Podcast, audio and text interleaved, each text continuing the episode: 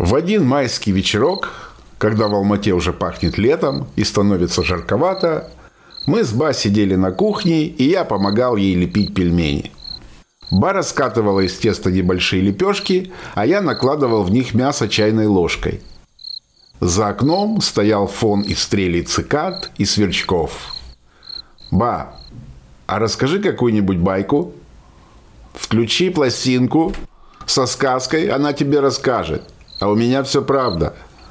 Ну, правду расскажи. Да вот смотрю на твою шевелюру и вспоминаю Яшу.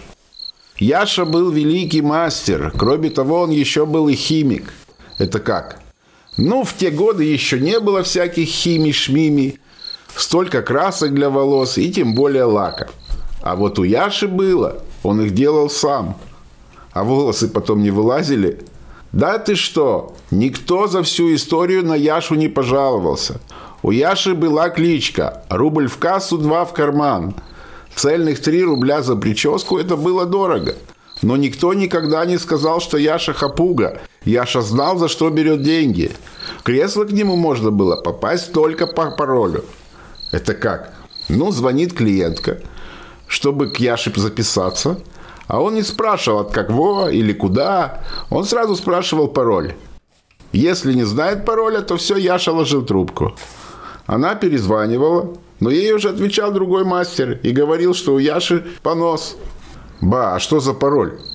«У меня свадьба». «Что это за пароль такой?» У Яши был вопрос, к какому празднику вы хотите сделать прическу? Надо было ответить, у меня свадьба. Те, кто рекомендовал его другим, должны были передать пароль. Яша просто боялся органов, но брать за свою работу он просто не мог меньше, так как на химичине у него уходили все деньги, которые он зарабатывал. Ему продавали ворованную краску с мехового завода, воск для укладок и только ему известные составы. Он покупал и готовил сам. Ба, а где он всему этому научился в те годы? Яша дошел до Кенигсберга. Там его ранили. Он чудом выжил и лежал полгода в госпитале. Когда стал ходить, познакомился с одним евреем, цирюльником, и прямо в халате бегал к нему, а тот его учил. И когда поправился, его отправили сюда, в Алмату, потому что раненый герой-еврей лучше куда-нибудь подальше.